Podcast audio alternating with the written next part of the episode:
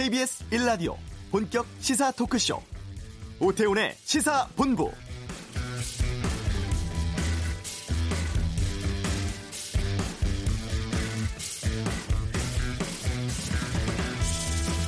경의선과 동해선의 철도와 도로를 연결하고 현대화하기 위한 착공식이 오전에 열렸습니다. 남북 각기 100여 명의 내빈 참석 외에도 개성의 고향을 둔 이산 가족분들, 또 지난 2008년 12월 경의선의 마지막 운행을 담당했던 기관사도 이 자리에 함께 했는데요.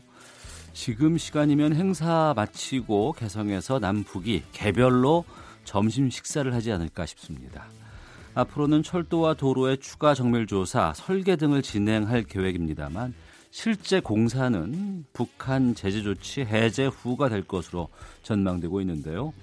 오태훈의 시사본부 잠시 후 이번 주 한반도는 코너에서 남북 철도도로 연결 착공식에 대해서 자세히 알아보겠습니다. 이른바 직장 내 괴롭힘 금지법으로 불리는 근로기준법, 산업안전보건법, 산업재해보상보험법 개정안이 이번 국회에서 처리될 수 있을까 궁금합니다. 우리 사회에 만연해 있는 직장 내 갑질 문화에 대해서 이슈에서 짚어보겠습니다. 타미플루 복용 의혹으로 추락사한 여중생의 사고 2부 아는 경찰에서 다루겠습니다. KBS 라디오 오태훈의 시사본부 지금 시작합니다.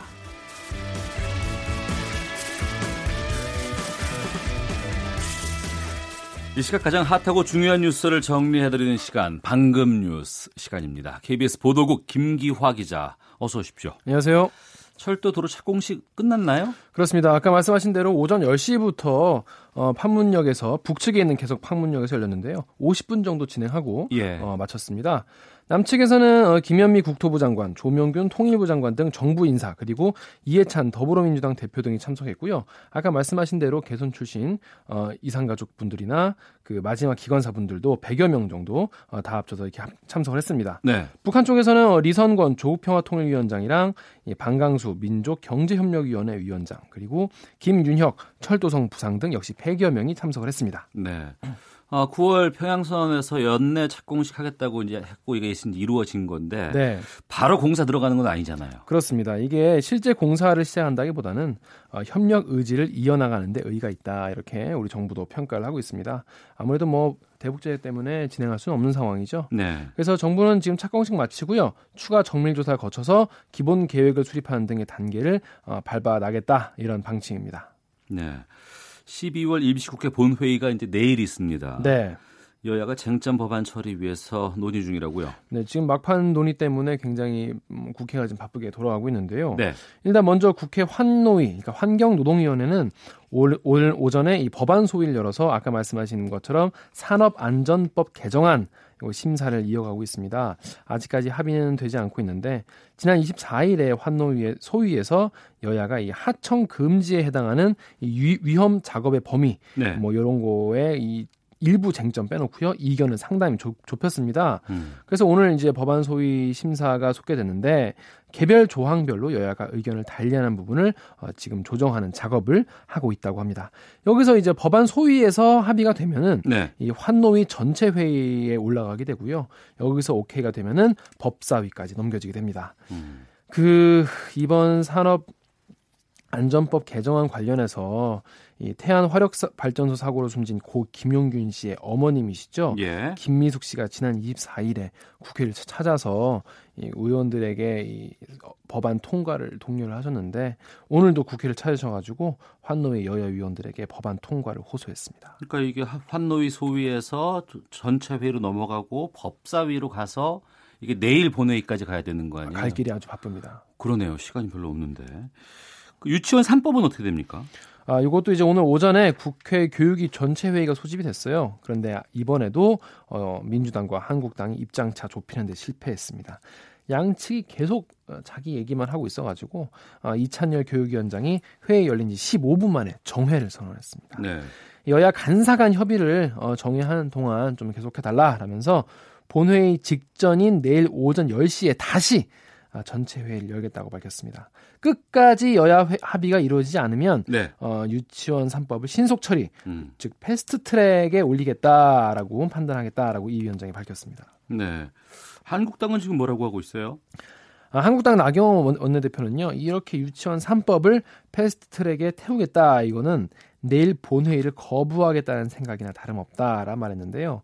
이렇게 패스트 트랙에 올려서 바로 본회의까지 올려버리면 한국당이 보이콧하겠다 이런 어, 뜻으로 해석이 됩니다. 네. 여야 교육 간사들은요 일단 오늘 오후에 일단 법안 소위 재개를 하고 다시 논의를 해보겠다 이런 일정입니다. 네.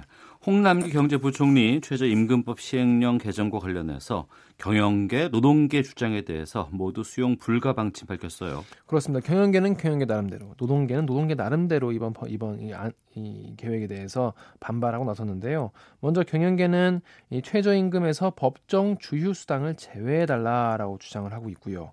노동계는 약정 주휴 수당을 제외하는 것이 불합리하다라는 입장인데 이에 대해 홍 부총리는 이 경영계 같은 경우에 어, 법정 주휴수당을 제외하는 데에 대해서는 어, 기업의 추가 부담이 전혀 없는 것이고 네. 최저임금이 더 오르는 것도 아니다라면서 예, 또 교영계 주장대로 이 최저임금에서 법정 주휴수당을 빼면 최저임금이 오히려 최대 20% 삭감되는 결과가 된다라면서 합리적이지도 않고 수용 가능하지도 않다라고 지적을 했습니다.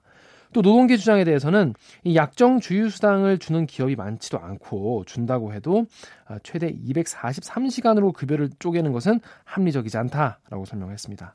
다만 이렇게 새해가 시작되면은 바로 이제 어, 최저임금이 적용되지 않습니까? 네. 그래서 시장이 좀 불안해하고 있다는 점을 잘 알고 있다면서 확보한 9조 원 상당의 재정 지원을 어, 신속히 집행하겠다라고 밝혔습니다. 노동계와도 좀 더 대화를 나눠보겠다라고 덧붙였고요. 네. 그 고등학생 강릉 펜션 사고와 관련해서 네. 경찰이 압수수색을 했다고요? 그렇습니다. 오늘 오전 10시부터 한국가스안전공사 강도, 강원 영동지사 그리고 예. LP가스 공급업체 그리고 보일러 시공업체 등 네 곳을 압수수색하고 있습니다. 아, 사고 난 지 8일 만이죠. 이번 압수수색에서는 이 수사관 30명이 투입돼서 네 곳을 동시에 압수수색했고요.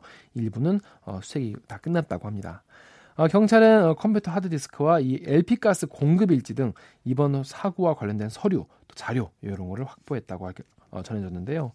국가수 감정 결과가 이르면 다음 주쯤 나오거든요. 네. 그래서 경찰 수사도 압수수색 이후로 좀 빨리 진행될 것 같습니다. 네. 댓글 조작 사건으로 기소된 드루킹 김동원 씨에게 징역 7년 구형됐어요. 그렇습니다. 허익범 특검이 댓글 조작 사건 등으로 기소된 어, 드루킹 김동원 씨에게 어, 징역 7년을 구형했습니다.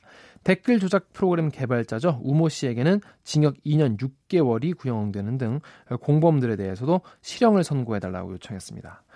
오늘 구형으로 이렇게 특검층이 김씨 일당을 재판에 넘긴 지 넉 달여 만에 공판 일정이 끝났습니다. 네. 아, 이후에 또 김경수 지사에 대한 어, 결심 공판은 모레 열리고요. 김 지사와 드루킹 일당에 대한 최종 선고는 다음 달 말쯤 같은 날 진행될 것 같습니다. 네. 저희가 아는 경찰 시간에 이 내용을 좀 다뤄봤었는데 지난번에 그 일간 베스트의 여자친구 인증이란 제목으로 여성들의 신체 사진 올렸던 사람들 경찰에 검거됐다고 합니다. 네. 좀 이런 사진 올리는 거 참 왜인지 좀 나왔어요. 저도 참 이해가 안 되는 부분이었는데요. 예. 어, 경찰 조사에 따르면은 이분들은 어, 사이트에 있는 이용자들의 관심을 끌고 싶었다. 네. 그래서 회원 등급을 높이고 싶었다라고. 회원 등급이요? 그렇습니다. 그 일간 베스트 사이트는요, 그 자기의 그 얼마나 많이 일간 베스트 최고 이런 걸 받느냐에 따라서 회원 등급이 나뉘는데 어. 그거를 뭐 그게 높아진다고 해서 돈을 주는 것도 아니고 예. 기분이 좋은 것 같습니다. 그걸 높이기 위해서 사진을 올렸다고 하는데요. 서울지방경찰청은 일간 베스트 사이트에 여성 신체 사진을 올린 25살 김모 씨 등 13명을 어, 성폭력 범죄 처벌법 위반 혐의 등으로 불구속 입건했습니다. 지난 18일부터 이틀 동안 여자친구 인증이라는 제목으로 어, 여성의 특정 신체 부위와 얼굴 등이 노출된 사진을 어, 사이트에 올린 혐의를 받고 있죠. 이들은 대부분 20대에서 30대라고 합니다. 네. 어, 대학생과 회사원 등 평범한 남성들인 것으로 전해졌습니다. 이 가운데 6명은요, 자신의 여자친구의 신체를 직접 촬영을 해서 올렸고 나머지 7명은 인터넷에 떠도는 사진을 어, 받아서 그냥 거짓말로 올렸다고 합니다. 알겠습니다. 자, 김기화 기자였습니다. 수고했습니다. 고맙습니다. 자, 이 시각 교통 상황 살펴보겠습니다. 교통정보센터의 박소영 리포터입니다. 지금 고속도로의 사고 여파를 크게 받고 있는 곳이 있습니다. 경부고속도로 부산 쪽인데요. 동탄 분기점 부근에서 버스 관련해 사고가 발생했습니다. 4개 차로나 막혀 있어서 뒤로 정체가 매우 심한데요. 기흥부터 30분 넘게 걸리고 있습니다. 미리 기흥 휴게소 이전에 우회하시는 게 좋겠습니다. 서울 외곽순환고속도로 판교에서 일산 쪽으로는 장수 부근에서 사고가 있었는데요. 조금 전 이 처리 작업이 끝났지만 정체가 여전합니다. 이후로 송내까지 밀리고 있고요. 더 가서 판교에서 서울에서 성남 사이 작업 여파를 받고 있습니다. 반대쪽으로는 같은 구간 작업 여파로도 역시 정체가 되고 있고 경인고속도로 인천 쪽으로는 인천 요금소에서 서인천 사이 4차로에서 작업을 하고 있어서 부근 지나기가 어렵습니다. 영동고속도로 인천 쪽으로 서안산 부근에 서 있었던 차량 고장 여파로 안산부터 밀리고 있고요. 제2중부고속도로 이천 쪽으로 산곡터널 안에서는 1차로를 막고 작업을 하고 있어서 산곡 분기점부터 밀리고 있습니다. KBS 교통정보센터였습니다.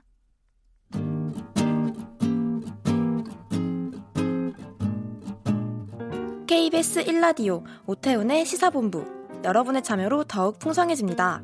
방송에 참여하고 싶으신 분은 문자 9730번으로 의견 보내주세요. 애플리케이션 콩과 마이케이는 무료입니다. 많은 참여 부탁드려요. 올해 뉴스에서 많이 다루어진 단어 중에 갑질이 포함되지 않을까 저는 생각을 합니다. 어, 이번 주에 직장 갑질 119라는 단체가 직장 내 갑질 사례를 발표를 했는데요. 참 기막힌 내용들이 많이 있더군요. 내년에는 우리 사회 곳곳에 숨어 있는 정말 그 갑질들의 뿌리를 뽑아야 되지 않을까 싶은데 근로기준법, 산업안전보건법, 산업재해 보상보험법 등 이러한 갑질 금지법 개정안이 오늘과 내일 국회 법사위 또 본회의 처리를 앞두고 있습니다. 최혜인 노무사 연결해서 좀 말씀을 나눠보겠습니다.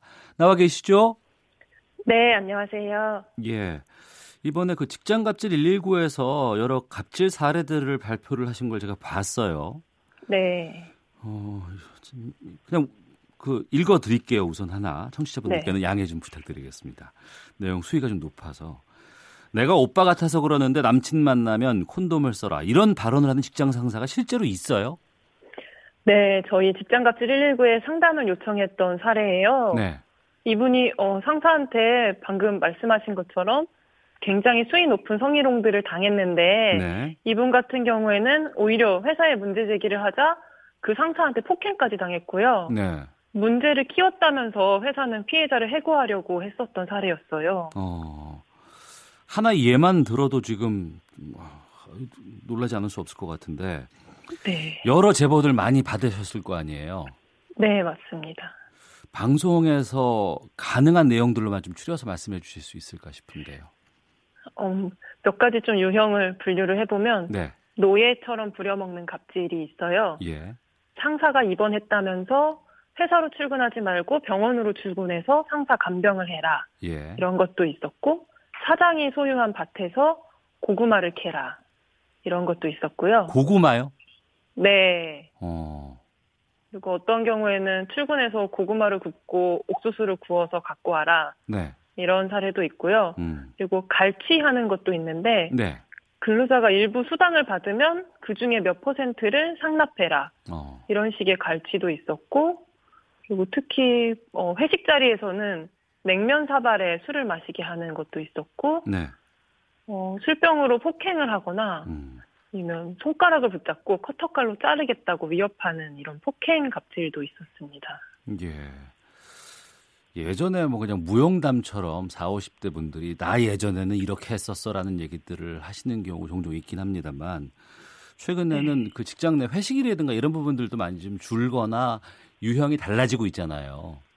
그런데 그렇죠. 그런 그 예전처럼 그냥 그대로 70년대나 유행했던 회식 문화라든가 갑질들도 여전히 신고되고 있다면서요. 네, 맞습니다. 회식 자리에서 특히 사고가 많이 나는 것 같은데 네. 폭탄주를 원샷시키기도 하고 어. 그 음식물이 묻어 있는 그릇에 그대로 네. 술을 따라갖고 마시게 하기도 하고 회식 자리에서 특히 성희롱 발언이 많이 있기도 했고요. 네. 좀 심하면은 욕설을 하고 폭언을 하다가 폭행까지 하는 사례들도 있습니다. 아, 그렇군요. 2018년에도 이런 일들이 있군요. 네. 어. 아니 회사 내에서 문제가 되는 것도 있지만 회사 밖에서 또 문제가 되는 경우도 많이 있다면서요. 네, 맞습니다. 어떤 것들이 있습니까? 어, 이거는 공공기관 사례였는데 네. 공공기관 이사가 선거에 출마를 했어요. 예. 근데 본인 선거 운동에 직원들을 동원을 했었고요. 음. 그리고 어, 회사 대표가 차를 닦으라고 세차를 시켰는데 네. 그차 주인이 회사 대표가 아니라 회사 대표의 부인이었어요. 어. 이제 대표의 가족까지 갑질의 가해자였던 거죠. 예. 이렇게 질문 드려볼게요. 그냥 극단적인 사례를 모아보니까 이런 것이지 대부분의 회사에서는 좀 그렇지 않을까 싶기도 한데 마음으로는 어떤 네. 갑질들이 네. 주로 어떤 직종이라든가 어떤 규모의 사업장에서 접수되고 있습니까? 어, 업종이나 규모에 따라서 또 일관성 있는 갑질이 보이지는 않는 것 같아요. 예. 어떻게 터져나올지 모르는 일들이 자꾸만 터져나오고 있는 것 같고, 예. 다만 특정 업종의 어떤 구조적인 문제에 기인한 갑질 패턴 같은 거는 좀 보이는 것 같은데, 네. 공공기관 같은 경우에는 올해 특히 정규직 전환 과정에서 벌어지는 갑질들이 있었고, 네. 어린이집은 CCTV로 보육교사를 감시하면서 갑질을 하는 요령들이 좀 있었던 것 같습니다. 아, 그렇군요. 그럼 말씀해 주신 그러한 내용들이 다 올해 접수가 된 거예요? 네, 저희가 7월부터 12월까지 6개월 동안 네. 상담 사례로 들어왔던 게 1,400여 건이 있었고 예. 이번 주에는 그 중에 가장 황당하고 엽기적이었던 거를 50개를 추려봤습니다. 6개월 동안이면 이게 반년치네요. 1년치도 아니고. 네, 맞습니다. 어, 그런데 6개월 동안 1,400여 건이 접수가 됐다. 네. 좀 통계적인 분석 같은 것들도 좀 해보셨어요? 어, 이게 유형이 워낙 많고 예. 겹치는 내용들이 있어서 네. 통계적으로 해보기는 쉽지 않았어요. 음. 직장갑질 119 최혜인 노무사와 좀 말씀을 좀 나누고 있는데요. 그러면 제가 직장에서 어떤 갑질을 당하거나 피해를 보고 있는 직장인이라고 한다 그러면 노동자라고 한다 그러면 네. 이 직장 갑질 119에 어떠, 어떻게 신고를 하면 되고 어떤 대응책을 그럼 제시를 해 주십니까? 어, 저희는 직장 갑질 119라는 오픈 채팅방에 들어와서 네. 실시간으로 상담을 해드리고 있고 좀 더 정리된 내용이 필요하면 이메일로 상담을 받고 있습니다. 네.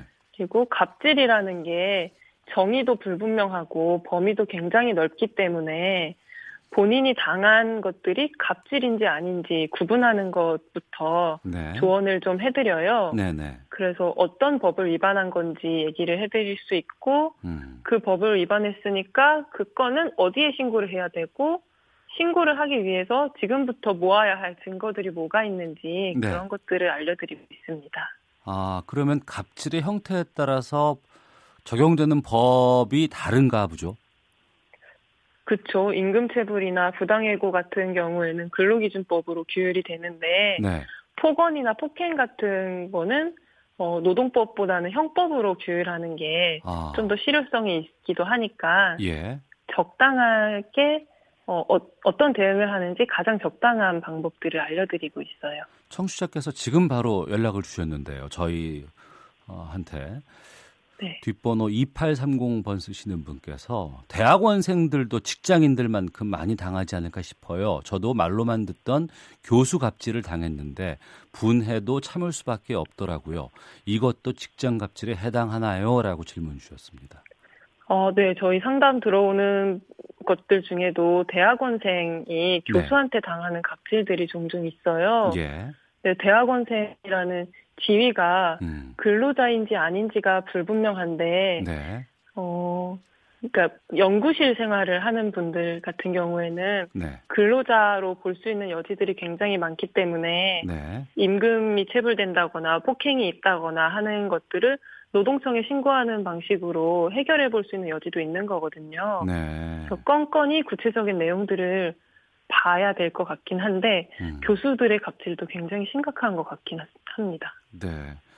뭐 우리 사회가 좀 다른 나라에 비해서는 위계 질서가 좀 엄격한 사회이기도 하고요. 내부 고발, 네. 내부 고발을 했을 때 뭐 해고라든가 따돌림 등의 2차 피해 우려돼서 이런 직장 내 갑질은 음성적으로 퍼지고 지속되고 있는 것 같기도 합니다. 어떤 제도적인 변화가 필요하다고 보세요? 상담하다 보면 이제 폭행을 당하고 경찰에 신고까지 했는데 그 이후에 회사에 돌아가서 다시 가해자와 마주해야 된다는 게 굉장한 두려움이거든요. 예. 이 이런 사례처럼 일단 피해자가 원할 경우에는 가해자와 공간적으로 분리될 수 있는 법적 근거가 있었으면 좋겠고 예. 어, 피해자한테 오히려 불이익을 줄 경우에 사업주를 처벌하거나 가해자를 직접 처벌할 수 있는 법적 장치들이 필요하다고 봅니다. 네. 어, 그 법적 장치에 대해서 좀 여쭐게요. 직장 내 괴롭힘 금지법으로 분류되는 법안들이 지금 있기는 하죠. 네, 국회에 계류 중입니다. 어떤 법안들이 있고 어떤 내용을 담고 있습니까? 먼저 근로기준법 개정안은 직장 내 괴롭힘이 뭔지 정의를 하고 있어요. 예. 처음으로 직장 내 괴롭힘을 정의한 건데 직장 내 권력을 이용해서 근로자에게 신체적, 정신적, 정서적 피해를 주는 행위라고 정의를 하고 있어요. 네. 그래서 직장 내 괴롭힘을 금지하고 회사 안에서 괴롭힘 행위가 발생했을 때 사업주가 어떤 조치를 해야 하는지 정하고 있고요. 네. 산업재보상보험법에서는 직장 내 괴롭힘을 당한 피해자가 정신질환이 발생했을 경우에 이것을 업무상 질병으로 인정할 수 있다는 내용을 담고 있습니다. 네. 저희 시사본부에서 이런 부분들 다루면서 항상 얘기했던 게 법제화가 돼야지만 이것이 강제 규정으로만 돼야지 현장에서 적용이 좀 제대로 착착 될 수 있지 않나라는 것들을 계속 저희가 말씀을 드리고 있는데 지금 오늘 내일 뭐 상임위라든가 뭐 본회의에서 처리가 돼야지만 되는 거 아니에요? 네. 어, 어떻게 전망하세요? 글쎄요. 일단 9월에 환노위를 통과했고 여태까지 예. 법사위에 묶여 있다가 지난주에 법사위 통과해서 이제 내일 27일자로 본회의에 상정될 예정인데 네. 어 이제 근로기준법 개정안이 핵심인 것 같은데 네. 사실 가해자를 직접 처벌하는 규정이 없고 음. 그리고 그 피해자한테 불이익을 줄 경우에 사업주를 처벌한다라는 게 유일한 처벌 규정이거든요. 예. 사실상 어떤 강제력이 있다기보다 선언적인 내용이 강하고 그리고 사, 그 사업장 내에서 자체적으로 해결할 수 있는 최소한의 규칙을 담고 있는 거여서 네. 이게 그대로 통과되는데 무리가 없지 않을까 싶습니다. 아, 걱정도 좀 되네요. 그러면 제가 직장 갑질을 당한 사람이면 내년에도 이 직장 갑질 119로 연락을 하면 되겠습니까? 네, 맞습니다. 저희 이제 어, 지금까지 해왔던 것처럼 직장갑질로 고통받는 사람들이 본인의 이야기를 하고 상담받을 수 있는 창구 역할을 계속 할 거라서 예. 언제든지 오픈 채팅방이나 이메일을 통해서 상담 요청하시면 됩니다. 알겠습니다. 지금까지 최혜인 노무사와 함께했습니다. 말씀 고맙습니다. 네, 감사합니다. 헤드라인 뉴스입니다. 남북철도 도로 연결 및 현대화 착공식이 오늘 오전 10시 북측 개성 판문역에서 열렸습니다. 정부가 최저임금 인상에 따른 영세 사업주의 부담을 덜어주기 위해 내년 일자리 안정자금을 노동자 1인당 월 최대 15만 원까지 지원합니다. 한국GM 2대 주주인 산업은행이 오늘 한국GM에 대한 4,045억 원을 추가 출자를 집행합니다. 이로써 정부와 미국 GM 본사가 합의한 한국 GM 경영 정상화와 관련해 사는이 약속한 지원 방안은 모두 이행됩니다. 환경부 소속 중앙환경분쟁조정위원회는 소음 피해 배상액 산정 기준을 개정해 내년 1월 1일부터 시행한다고 발표했습니다. 국토교통부는 오늘 경기도 파주 운정에서 서울 삼성 사이 GTX A 노선 사업에 대한 실시 계획을 승인하고 내일 오후 고양시 킨텍스에서 착공식을 한다고 밝혔습니다. 지금까지 라디오 정보센터 조진주였습니다.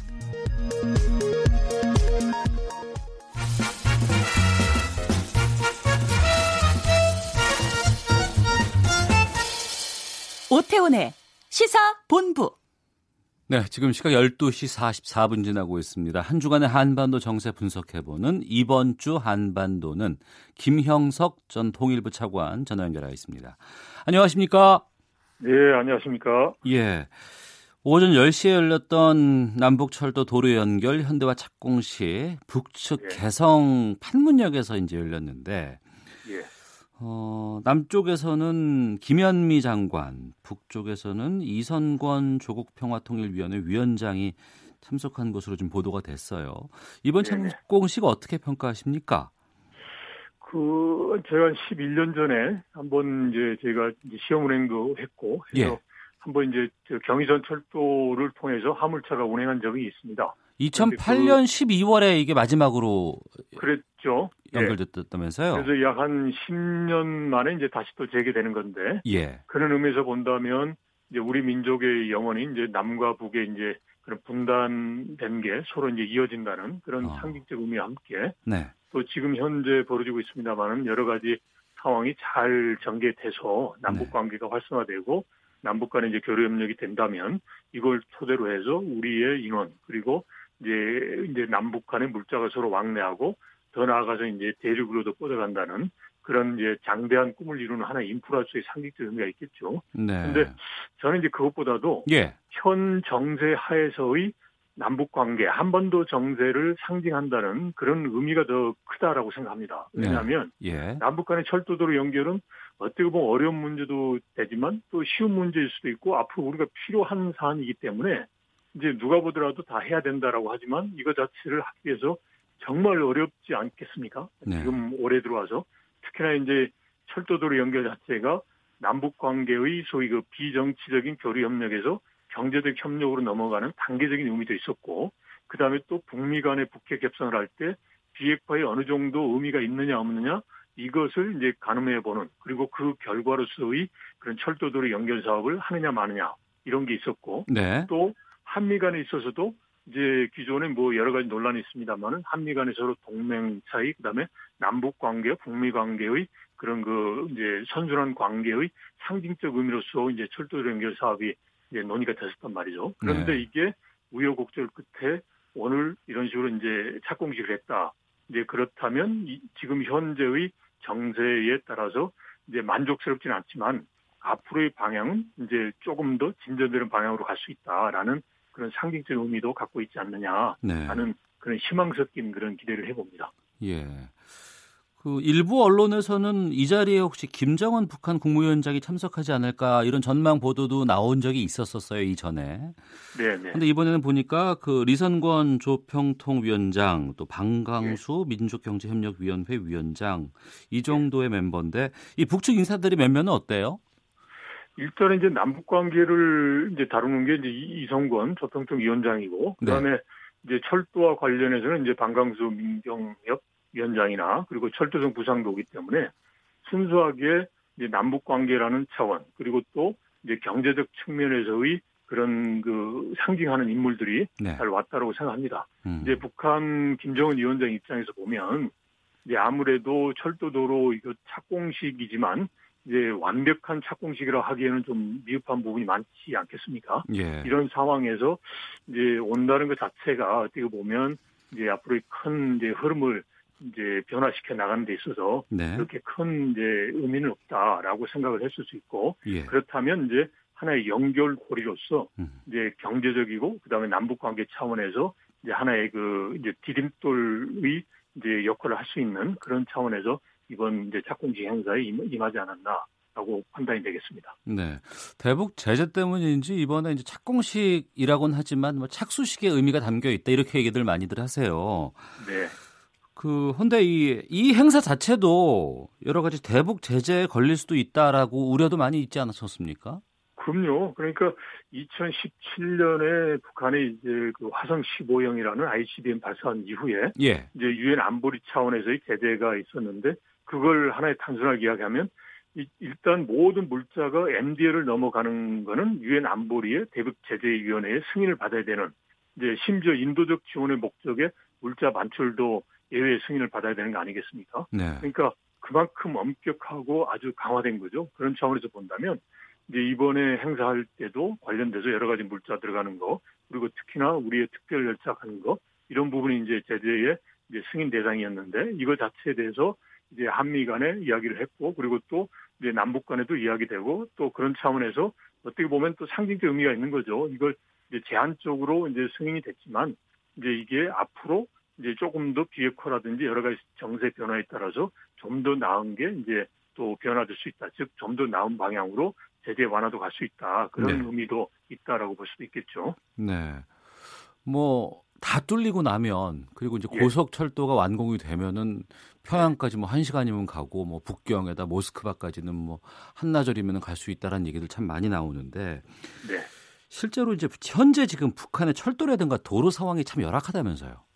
이번에 우리 저 공동 조사하셨던 분들 이야기 들어보면 예. 정말 그 시설이 노후화되어 있고 이제 속력도 20에서 40km 정도밖에 안 된다는 거니까 그런 경우는 사실상 이제 수송로로서의 기능을 하지 못하고 못한다라고 네. 할수 있거든요. 그래서 앞으로 여러 가지 과정이 있겠습니다만은 이제 전반적인 개보수와 현대화를 하려면 정말 이제 많은 걸 다시 또 재조사를 하고 또 본격적으로 이걸 실제로 개보수를 해야 되는 건지 아니면 사실상 이제 새로 부조라는 형태로 해야 될지 이런 부분에 대해서는 우리가 고민을 해야 되고요. 예. 지금 현재 북한의 철도는 기본적으로 한 이제 우리로 하면 이제 전체적으로 한 절반 정도 수준밖에 안 되지만 전체적으로 이게 단선이고 그 다음에 노후화되어 있는 상황이고 예. 그리고 또 중요한 거는 이제 어떻게 보면 김정은 위원장이 철도 부분을 강조하는 경우는 이제 물동량의 약 한 90% 정도를 철도가 차지하고 있단 말이죠. 그런데 네.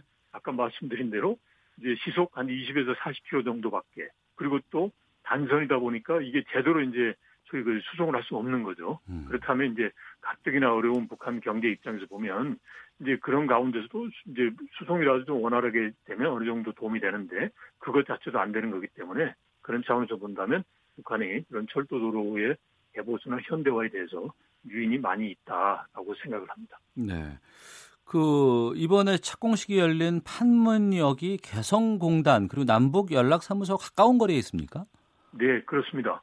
제가 2007년에 제가 이제 정부에서 경제 담당하는 이제 국장을 할 때, 예. 이제 저희 측에서 우리 측에서 이제 자재 장비를 지원을 했죠. 그렇게 해서 이제 판문 역사를 만들었고 거기에서 보면 바로 개성공단이 눈에 보입니다. 아 보여요? 지금 그래 있습니다. 예, 예. 아 그렇군요. 네.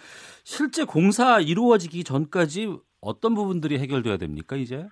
기본은 이제 기술적인 것은 큰 문제가 없습니다. 그러니까 2007년에도 공동조사를 했고 이번에도 했기 때문에 네. 다만 이제 상황적 요인인데 그 상황 요인은 아까 모두에도 말씀드린 대로 이제 북한의 비핵화가 어느 정도 되느냐 여기에 대한 국제사회의 평가와 그다음에 이제 제재 유엔 안보리 제재에서 이제 면제하는 그런 여부이기 때문에 결국은 이제 북미 간의 협상 그리고 그 가운데서 우리의 적극적인 중재 노력을 통해서 지금 현재의 교착 국면을 이제 돌파하는 게 중요한 요인이다, 요소이다라고 생각을 합니다. 네. 이번 주 한반도는 김형석 전 통일부 차관과 함께 말씀 나누고 있습니다. 이번에 방한을 했던 비건 대표도 그랬고 미국은 계속해서 네. 이제 북측에 최근에는 좀 유화 메시지를 전하고 있는 것 같아요. 네. 어제 아침에 트럼프 대통령이 이제 트위터에다가 북한 관련해서 비건 대북정책 대표 또 앨리슨 후커 백악관 국가안보회의 보좌관으로부터 보고받는 사진도 이제 올라오곤 했었는데 이러한 미국의 유화 메시지에 대해서 북한의 반응은 아직 안 나오고 있는 상황이잖아요. 예, 아직 안 나오죠. 이제 아마도 이제 한 일주일 후면 북한에서 이제 신년사가 나올 겁니다. 예. 그래서 신년사에서 이제 대략적인 이제 큰 방향을 이제 담아서 이야기를 하고 예. 이제 그 다음에 나올 가능성이 높다라고 생각합니다. 그런데 어, 예. 이제 지금 현재 이제 미국에서 하는 그런 유화적인 것 그 자체가 과연 이제 북한이 이제 움직일 수 있도록 하는 그 정도의 유인이 되느냐라는 게 결, 결국은 중요하거든요. 네. 그런데 지금 현재로서 보면 이제 북한도 북미 관계를 이제 개선하는 데 있어서 이제 신뢰의 문제를 이야기합니다. 그러니까 네. 서로가 불신 있는 상황에서 어떻게 본인들도 비핵화에 추가적인 조치를 하기 어렵다라는 거니까 음. 그런 차원에서 본다면 구체적으로 비핵화에 대해서 구체적인 실무적 협상에 들어가기 앞서서 네. 쌍방 간의 신뢰에 대한 이제 조성과 어느 정도 회복이 필요한데 그런 차원에서 본다면 이번에 미국에서 취한 조치가 이제 북한에게 있어서는 이제 하나의 이제 신뢰를 줄 수 있는 그런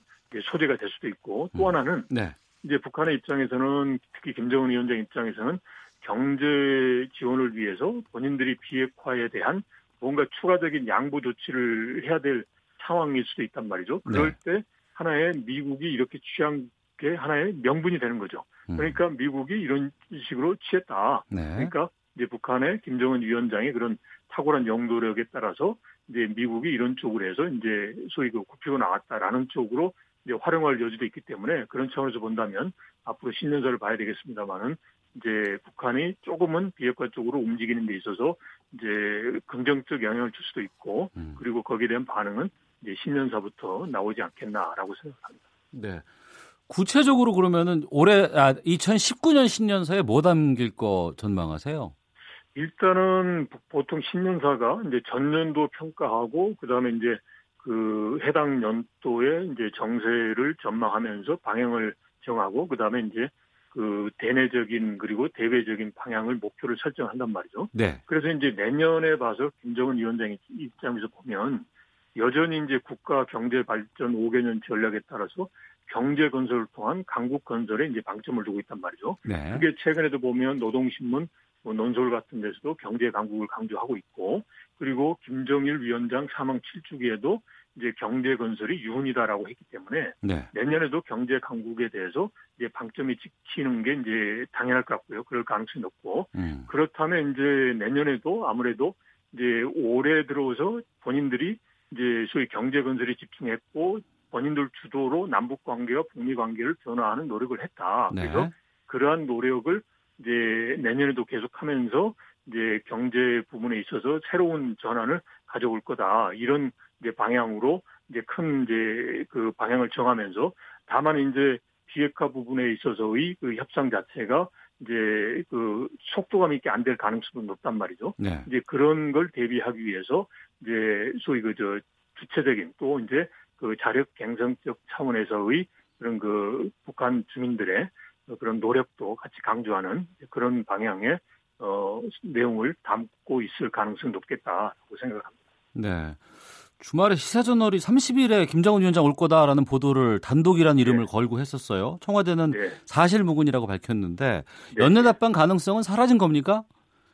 그게 30일하고 31일을 한다면 예. 보통 통상적으로 김정은 위원장이 1월 1일 날 이제 그 직접 육성으로 신년사를 낭독을 하거든요. 예. 그러니까 그런 이제 기술적 측면에서도 어려운 측면이 있고 어. 그리고 30일하고 31일 날 온다면 그 예. 그 말은 뭐냐면 북미 정상회담을 앞두고서 북미 정상회담 이전에 온다는 건데 네. 그 이전에 오는 게 북한 김정은 위원장 입장에서 전략적으로 유리했다고 치면 네. 굳이 30일, 31일까지 할 이유가 없죠. 음. 앞부분에 왔었겠죠. 그래서 알겠습니다. 예. 제 생각에는 그런 조금 예, 아니라고 생각합니다. 예.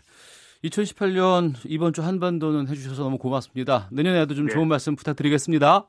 네, 고맙습니다. 네, 이번 주 한반도는 김형석 전 통일부 차관과 함께했습니다. 자, 1부 마치겠고요. 2부 아는 경찰에서 타미플루 부작용으로 인한 여중생 추락사에 대해서 좀 다뤄보겠습니다. 김송환의 뉴스 소다 비트코인 1년사 살펴보겠습니다. 뉴스 들으시고 2부에서 뵙겠습니다.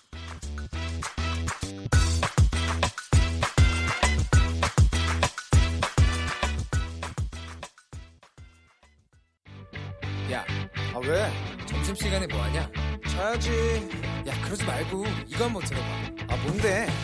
지금 당장 라디오를 켜봐. 나른한 오후 깨울 시사 토크쇼. 모두가 즐길 수 있고 함께하는 시간. 유쾌하고도 신나는 시사 토크쇼. 오태훈의 시사본부. 네, KBS 라디오 오태훈의 시사본부 수요일 2부에는 전문성과 현장성이 살아있는 고품격 high quality 범죄 수사 토크를 지향하는 아는 경찰이 있습니다. 한국범죄연구소 김복준 연구위원, 전 서울경찰청 범죄심리 분석관이신 배상훈 프로파일러와 함께합니다. 두 분 어서 오십시오. 네, 안녕하세요. 예. 독감 치료제인 타미플루를 음. 복용한 중학생이 아파트에서 추락해서 숨지는 사건이 예. 있었습니다.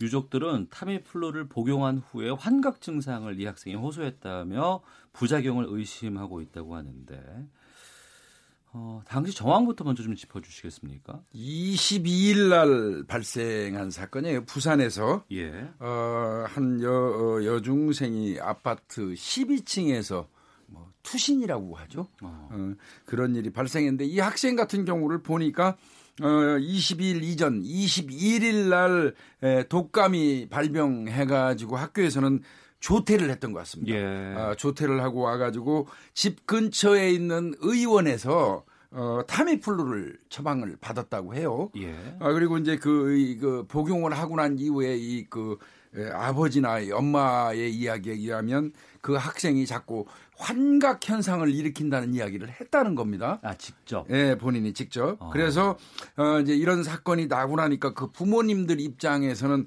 이 내 딸이 타미플로의 어떤 부작용에 의해서 어, 투신이라는 결과가 온 거 아니냐 네. 이렇게 이제 어, 의혹을 제기하고 있고 이게 지금 문제가 되고 있는 거죠. 지금 네. 이제 국민청원 게시판에 올라가 있는 것이 예. 고모란 분한 분이 이제 이분에 대해 억울하다라고 하는 것은 지금 그러니까 12층에서 떨어져 죽은 건 맞습니다. 예. 근데 이제 그 원인이 그냐면 사고사 사고사 말하자면은 외인성 사고사이냐 네. 아니면은 그 외인성이 이제 약제에 의한 거냐 음. 아니면은 다른 요인에 의한 거냐. 네. 여기가 이제 이 문제가 되는 것은 뭐 제약사 관련된 것도 있고 또 의사들 관련된 부분도 있고 만약의 경우 다른 형태의 그 이 학생의 다른 요인 때문에 약이 아닌 다른 요인 때문에 혹시라도 네. 극단의 선택일 수도 있는 거 아니냐라고 는 여러 가지 요인들이 있는데 네네. 네. 그 부분을 이제 수사가 돼야 되는 거고 그 부분 중에 중에서 이제 이 가족들은 약은 먹은 게 맞고 어. 타이플루에 대한 여러 가지 얘기가 있었던 건 맞, 맞으니까 예. 타이플루 때문 아니냐. 라고 이 가족들은 제기하고 있는 겁니다. 이번 겨울에 A형 독감이 상당히 유행이고 음. A형 독감에 걸렸을 경우에 병원에 가면 타이플루 처방을 많이 해주신다고 네, 해요. 그런데 또 한편으로는 어, 이 타이플루가 부작용이 꽤 있다더라라는 음. 얘기들이 참 많이 나오고 또 그냥 인터넷에 떠도는 얘기들도 그런 얘기들이 참 많이 있거든요. 예, 예. 부작용 건수가 꽤 많이 있습니까? 이게 이제 우리나라 사례 같은 경우는 2011년도에 11살 먹은 남 중학생이 이번 건과 비슷한 어떤 그 추락 사망 사건이 있었어요. 예. 아, 그런데 이제 그건 이제 우리나라에서 있었던 일이고 사실은 실제로는 2005년도부터 2007년도 사이에 일본에서 네. 일본에서 이 많은 그 학생들이 이그 타미플루 처방과 관련돼서 그렇게 추정되는 이제 뭐 투신이라든지 이런 그 어떤 환각을 본 그런 사건이 있어가지고 네. 어, 상당히 문제가 됐던 적은 있어요. 그래서 아, 일본에서도 사실은 그거 관련돼서 타미플루가 어, 그런 그 현상을 빚어내는 게 맞느냐. 네. 아, 그리고 이 죽음과의 인과관계 그러니까 그 인정될 수 있냐 해서 연구를 했다고 합니다. 아, 일본에서? 예, 예, 근데 예. 반반 정도 나왔어요. 5대 5 정도. 어. 그래서 5대 5 정도 나온다 그러면 압도적인 어떤 스코어가 아니기 때문에 네. 인과관계를 인정하기 어렵다는 쪽으로 어, 결론이 내려져 있고요. 그 이상을 넘는 연구 결과는 사실상 현재도 없습니다. 어. 네, 현재로 그 약을 이용해서 예. 우리가 이제 어떤 어떤 신약의 약제적 효능을 입증하기 위해서 임상 시험 같은 걸 하는데 네. 그 부분에서 어떤 일정 정도의 뭐 환각작용 이런 것이 있을 수 있다라는 것은 있지만 그게 꼭 죽음과 연결된 것이라고는 음. 입증이 안 됐다는 겁니다. 그러니까 말하자고 하면은 이 약 자체에 대한 일종 약간의 불안정성은 인정을 한다. 아. 그렇지만은 그것이 꼭 사람의 죽음에 이를 정도의 망상적, 그러니까 이 선망적인 형태의 그 수준까지냐 정도가 있지 않습니까? 예. 그러니까 모든 약은 대부분 뭐 열을 발생시키고 몸에 영향을 주는 건 맞는데 예. 그 정도가 그 그 그 오차 범위를 넘느냐 이건 또 다른 문제가 되거든요. 아. 그러니까 이제 일본에서도 입증이 실패한 거죠. 사실 정확히 말하면 입증이 실패한 거고 예. 시도하려고는 지금도 계속 하고 있는 건 맞습니다. 그러니까 정리를 해보면 우리가 뭐 여러 종류의 약들을 가끔씩 음. 복용을 하는데 뭐 감기약을 처방받는다거나 예, 예. 그러면 갑자기 뭐 졸음이 밀려온다거나 그렇죠. 아니면 가슴에 무슨 뭐 그 두근거리는 통증이 네. 있다거나 이런 부작용들은 어느 약들은 상, 어, 어느 약이건 예, 상존할 그렇죠. 수 있는데 예, 그 정도의 수준인 건지 예. 그렇죠. 넘는 것에 대한 그 경계선에서 예, 예. 입증은 안 됐다는 입증은 안 된 거고 음. 또 하나는 이 약 자체의 그 자체가 독감이기 때문에 네. 특히 이제 조류 독감 우리가 뭐 신종플루 연결되는데 이 독감이란 것 자체가 고열을 수반하기 때문에 고열에 의해서 이 정신적인 문제가 생길 수 있는 어린아이들이기 때문에 네. 그러니까 약을 먹고 그런 것인지 어. 약 먹, 약이 작용하기 전에 그런 그런 상황이 벌어졌다가 그런 음. 건지에 대한 부분은 명확하지 않다는 겁니다. 그렇기 때문에 이게 음. 전문가들 사이에서도 설왕설래하는 거죠. 맞아요. 전문가들도 그 얘기를 하더라고요. 예. 이게 이 독감이 걸리게 되면 기본적으로 증상이 고열이잖아요. 예, 예. 어, 특히나 이 열, 10살 이상 어떤 미성년자들 이런 경우에는 어, 고열에 의해서 발생하는 뇌종의 일황, 그저 어. 뇌종 그 머리에 어떤 영향을 미치는 에, 그 하나의 일종. 예. 어, 그렇다면 그 과정에서 그 자체로 무슨 환각이라든지 뭐 아나필락시스라고 얘기하죠. 뭐 선망이라든지 이런 게 올 수도 있다는 겁니다. 어. 어 그런데 그게 꼭 어, 타미플루를 먹어서 그것 때문에 뭐 그런 선망 현상이 오는 거라고 단정 지을 수가 없다. 음. 이제 이렇게 얘기하는데 그럼에도 불구하고 이제 그 아이들한테 특히 이제 이런 부분이 작용하다 보니까 뭐 우리 식약처에서도 타미플루에다가 문구 같은 거를 추가하도록 했잖아요. 뭐 네. 그래서 뭐 소아 청소년은 이상 행동이라고 일반적으로 얘기하는데 이상 행동을 면밀히 한 2시간 이상은 그 뭐 모니터링 하는 게 좋겠다. 음. 그거를 이제 허가 사항에다가 포함시켜 가지고 의무적으로 아마 고지하는 제도를 만들었던 것 같습니다. 네. 네. 그래서 이제 이것을 전문 의약품으로서 처방할 때는 예. 적어도 아이들한테는 상당히 조심스럽게 처방을 하고 예. 처방을 했다 하면은 적어도 1시간, 2시간 정도는 상당히 주의게 관찰을 하시라. 까지는 우리가 이제 다 해야 되는 의무적으로 해야 되는 부분이라고 보여지는 거죠. 네. 그러니까, 그러니까 이 이제, 타미플루가 전문 의약품이기 때문에 야, 의사의 처방전이 없으면 구입할 수 예, 없는 그렇죠. 거고. 네, 맞습니다. 그 처방전을 받기 위해서는 의사 소견이 있어야 되고 그 소견에서 특히 어린 학생인 경우에는 한 두세 시간 정도는 예. 관찰을 요한다라는 것들이 고지가 된다는 말씀이시죠. 두 시간 이상 2일 정도. 네. 예. 그, 그러니까 이거는 의사하고 약사한테 부여된 어떻게 보면 의무 조항이에요. 아. 예. 만약에 그걸 안 했다고 하면 문제가 될 수 있죠. 지금 그 청취자께서 계속 보내주고 계시는데 김미영님, 우리 아이도 중2인데 얼마 전 A형 독감 걸려서 타미플루 먹었습니다. 걱정되네요. 네, 그렇죠. 그리고 휴대전화 뒷번호 0888번님, 저희 고1 딸도 독감에 걸려서 타미플루를 먹고 있는데 의사 선생님이나 약사분도 어. 부작용에 대해서 말씀이 없던데요라고 의견 보내주고 어, 안 됩니다. 어, 저거는 예, 저거는 음. 분명한 부분에선 주의 사항으로서 예. 이야기 허가되고 있는 게 전제 조건 으로서 그게 돼 있기 때문에 네. 왜안 하셨는지 모르겠습니다. 이제 왜냐하면 이것은 모두 다 그런 게 아니라 어. 선망지가 나타나고 지금 이 지금 사고를 당한 학생 같은 경우도 네. 뭐 층간 소음이 들린다. 위에서 음. 뭐가 들린다. 음, 음. 뭐가 막 이상하다라는 걸 부모님한테 얘기를 했대요. 네. 그런 상황에서 시간이 지나면서 왜 추락하게 됐냐면은 사실 이게 좀 나른한 상태에서 자기가 뜬 느낌이 돼 갖고 추락했을 수 있다는 거예요. 어. 그러니까 사실은 이것은 관찰이 필요한 시간이 필요한데 그게 안 했다는 거면 사실 그 문제가 있었어요. 이거 2007년도부터 문구가 그 추가되기 시작했고요. 예. 2017년도에 소아 청소년의 이상 행동은 면밀히 모니터링을 해야 한다.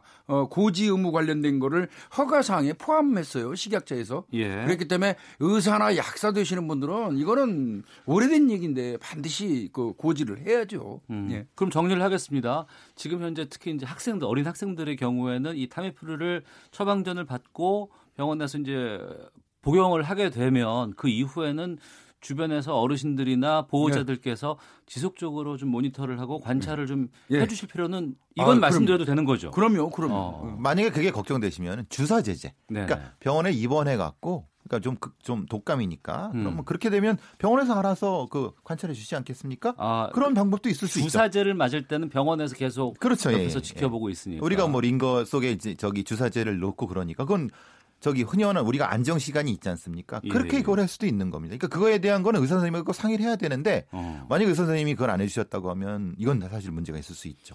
예. 이게 저 이 약이 96년도에 미국에서 어, 만들어졌더라고요. 길리어드 사이언스사에서 개발을 했고 스위스에 있는 로슈사라고 거기에서 특허권을 이제 받았고 이게 갑자기 유명해진 게 2009년 5월경에 네. 그 신종 인플루엔자가 예, 예, 확산됐을 예. 때 얘기거든요. 우리나라에는 그때 멕시코를 방문했던 한 수녀님이 이제 그, 이, 그 독감에 걸려가지고 와서 첫 확진 환자로 이제 우리나라에 알려졌었는데 그래서 2009년도에 WHO에서 이제 그, 그, 그, 그 독감 대유행을 선언하면서 이 약이 세계적으로 이른바 대박을 친 그런 약이거든요. 예. 이 전문의 약품입니다, 이게. 어. 예. 우리가 말하는 조류 독감에 대한 효능제가 된 거죠. 대해서. 예. 근데 왜 그렇게 그러니까 사실 뭐라고 하나 갑작스럽게 약이 되면서 여러 가지 문제가 있을 수 있다는 것은 이게 이제 알려진 부분인데 정확히 또 이건 어, 어떤 효능, 어떤 부작용인지에 대한 건좀더 연구가 돼야 그렇죠. 될 부분인 예. 거죠. 음, 이게 의학 쪽은 저희가 전문 분야가 아니기 그렇죠. 때문에 그렇죠. 예, 그렇죠. 신중하게 접근을 해야 될것 네. 같은데 그나마 좀 불안해하시는 부모님들을 위해서 좀 부작용 예방하기 위해서 어떤 점을 유의할지 다시 한번 좀 짚어주세요. 배상원 프로파일러께서. 예, 기본적으로 이제 이거는 전문적으로 의사 선생님한테 상의를 음. 꼭 하고 의사 선생님이 당연히 말씀해 주실 겁니다. 네. 만약에 이게 타임플류가 있다고 하면 의사 선생님한테 아니면 약사 선생님한테 한 번 더 확인을 하시라는 거죠. 어. 여기에 부작용이 있습니까? 어떻게 해야 될까요? 하는데 지금까지 알려진 바로는 그래도 적어도 몇 시간 정도는 음. 관찰을 하고 같이 붙어 계시라. 이것이 음. 가장 지금에서는 최선의 방법이라고 보여집니다. 알겠습니다. 자, 김복준 한국범죄연구소 연구위원, 배상훈 프로파일러와 함께 아는 경찰 다음 주제로 좀 이어가 보도록 하겠습니다. 지난 21일 제주판 살인의 추억으로 불리는 2009년 어린이집 보육교사 살인사건 피의자가 사건 발생 9년 만에 구속이 됐다고 합니다.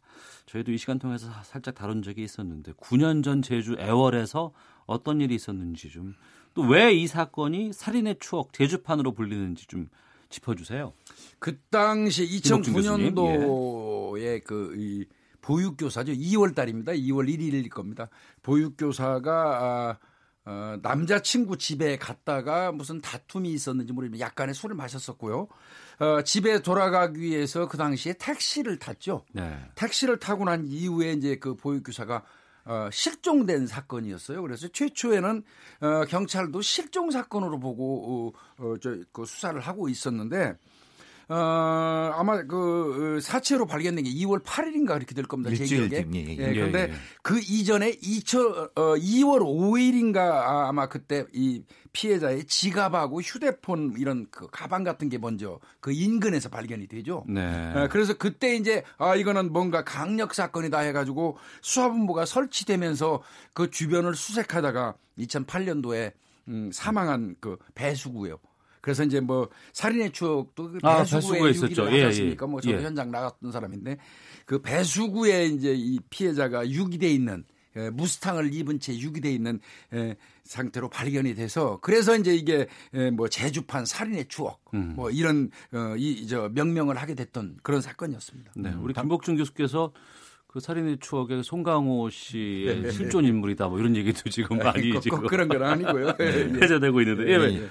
이 사건 자체는 실제로 초기에 수사가 진행됐던 우리 형사님들이 열심히 하셔갖고 예. 어느 정도 용의자 군 음. 설정은 돼 있었고 네. 그러니까 수사본부가 강력히 꾸려져 갖고 수사가 잘 진행이 됐는데 결정적으로 아주 안 좋은 상황을 맞게 된 것은 이게 이제 사체가 발견되고 뭐 그 뒤에 이제 사, 사후 추정 시간 때문에 그렇습니다. 그 맞습니다.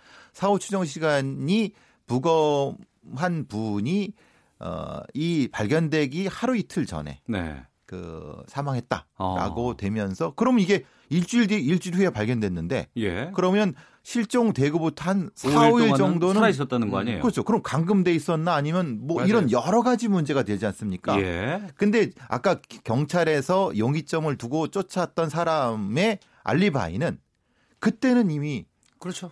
안정돼 있던 거예요. 말하자면 아. 그때는 이미 알리바이가 확실하던 거예요. 예, 예, 그러니까 이제 경찰 수사랑 부검 상황이랑 충돌해 버리는 상황이 된 거죠. 그러니까 부검인은 어, 납치한 이후에 2, 3일 있다 아, 사망했다 이렇게 얘기하고요. 네. 그 당시에 그래도 그 베테랑 형사들은요 아니다. 음. 그 정도 나이 먹은 사람을 28살이었거든요. 피해자가. 네. 그 나이 먹은 사람을 며칠씩 이그 어, 데리고 댕길 수는 없다. 예. 아마 어, 납치 즉시 살해했을 것이다. 이렇게 해서 그 이제 좀 갈렸어요. 근데 음. 그게 중요한 게 사망 일자가 중요한 거는 범인으로 용의자로 추정되는 사람의 알리바이가 다 달라질 수 있기 때문에 그렇습니다. 그렇겠죠. 예. 그래서 형사들은 즉시라고 얘기를 했고요. 부검인은 이제 뭐 이거 이 소화된 음식의 양, 부패 정도 뭐 이런 거 등등을 봐가지고 아 2, 3일 이전까지는 살아 있었다는 식으로 얘기를 했던 거죠. 예. 그래, 그랬던 겁니다. 어. 결론적으로 해갖고 그 용의자의 군에 올랐던 사람이 풀려나게 되면서 풀려났죠.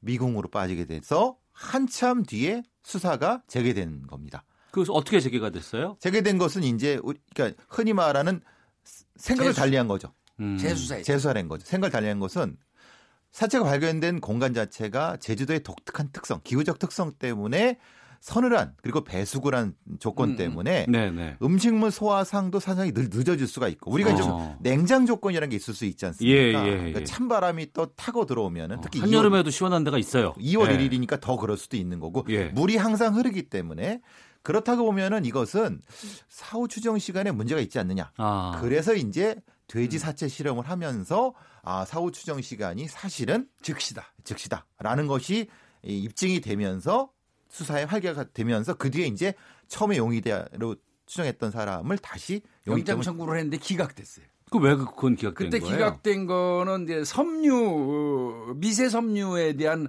어떤 증거 부분을 좀 한정적으로 인정하지 않았던 거죠. 음. 왜 뭐냐면 어, 그 택시 뭐 택시를 타다 보면 여러 사람들이 타는 택시 내에서 네. 어, 그 당시에 운전기사 택시 운전기사가 입었던 그 청 카바 계통 청그 네. 그, 청자켓 그, 청자켓 종류의 그 실오라기는 어느 택시에도 있을 수 있다. 네. 그거는 뭐 어디서도 묻을 수 있기 때문에 그게 이 운전자의 저그 옷에서 묻은 거라고 단정할 수 없다. 이제 이렇게 했는데 이제 그 부분 때문에 그 기각이 됐던 건데 이번에는 달라졌죠. 어떻게 달라진 거예요? 이번에는 어떻게 달라졌냐면 그 택시의 그 트렁크라든지 뒷좌석 그다음에 뒷좌석 바닥 그다음에 예, 특히 이번에 그 작용한 거는요.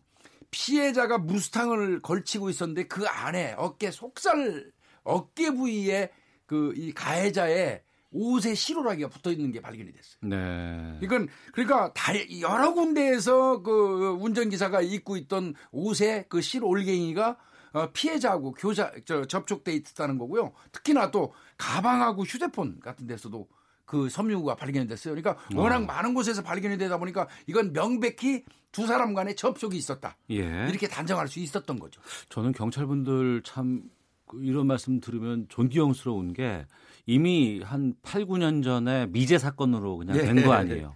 떠난 거 아니에요. 근데 아, 그 지금 거 아닙니다. 지금까지도 계속해서 이거를 찾아야겠다라고 맘 먹고 계속 수사를 더 재수사를 하는 이런 건 참 고맙습니다라는 아, 말씀을 좀 전해야 될 것 같아요. 형사는 그렇지 않습니다. 그왜 그런 거예요? 자신이 맡은 사건 분명히 저 사람이 범인이라는 본인 나름대로의 확신이 있는데 네, 네. 그게 자꾸 빠져나가면 네.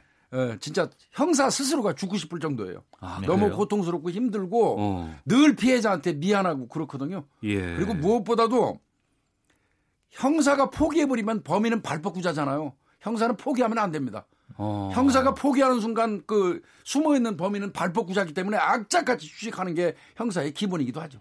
그렇겠네요. 네, 그렇죠. 어. 정의가 실현되지 않으면은 살인자는 도로 댕기는 거지 않습니까? 예, 예. 그 살인자가 또 어떤 사람을 해야 수 있는 거고. 그렇죠. 그럼 정의가 실현되지 나는 의심 가는 놈을 아는데 그렇죠. 이렇게 되면은 포기를 할 수 없는 또 그런 상황이 올 수도 있겠군요. 아, 이번 경우는 또 중요한 게 하나 더 나왔어요. 예. 그 당시에 사건 발생했을 때 CCTV에는 어, 흠이하게 그 인근을 가는 그 택시 이 차가 발견됐는데 그냥 소나타라는 그 차종만 그 나왔고 넘버도 안 나오고 그래가지고 이제 그 미궁에 빠졌던 건데 이번에는 네. 가방하고 지갑이 발견된 그 장소를 주변으로 CCTV를 분석했더니 어. 그래도 차종하고 색깔이 나왔어요. 예. 어, 번호판은 찾을 수 없었어도 예. 그 차종과 색깔이 요번 그 구속령 구속된 사람의 차량의 종류와 색깔이 같더라는 겁니다. 어. 과학기술의 과학수사 기술의 개가죠. 왜냐하면 예전에 사실 희미한 상태에서 화소를 채워놓지 음. 못된 것을 네. 정밀한 기법을 맞아요. 통해서 재,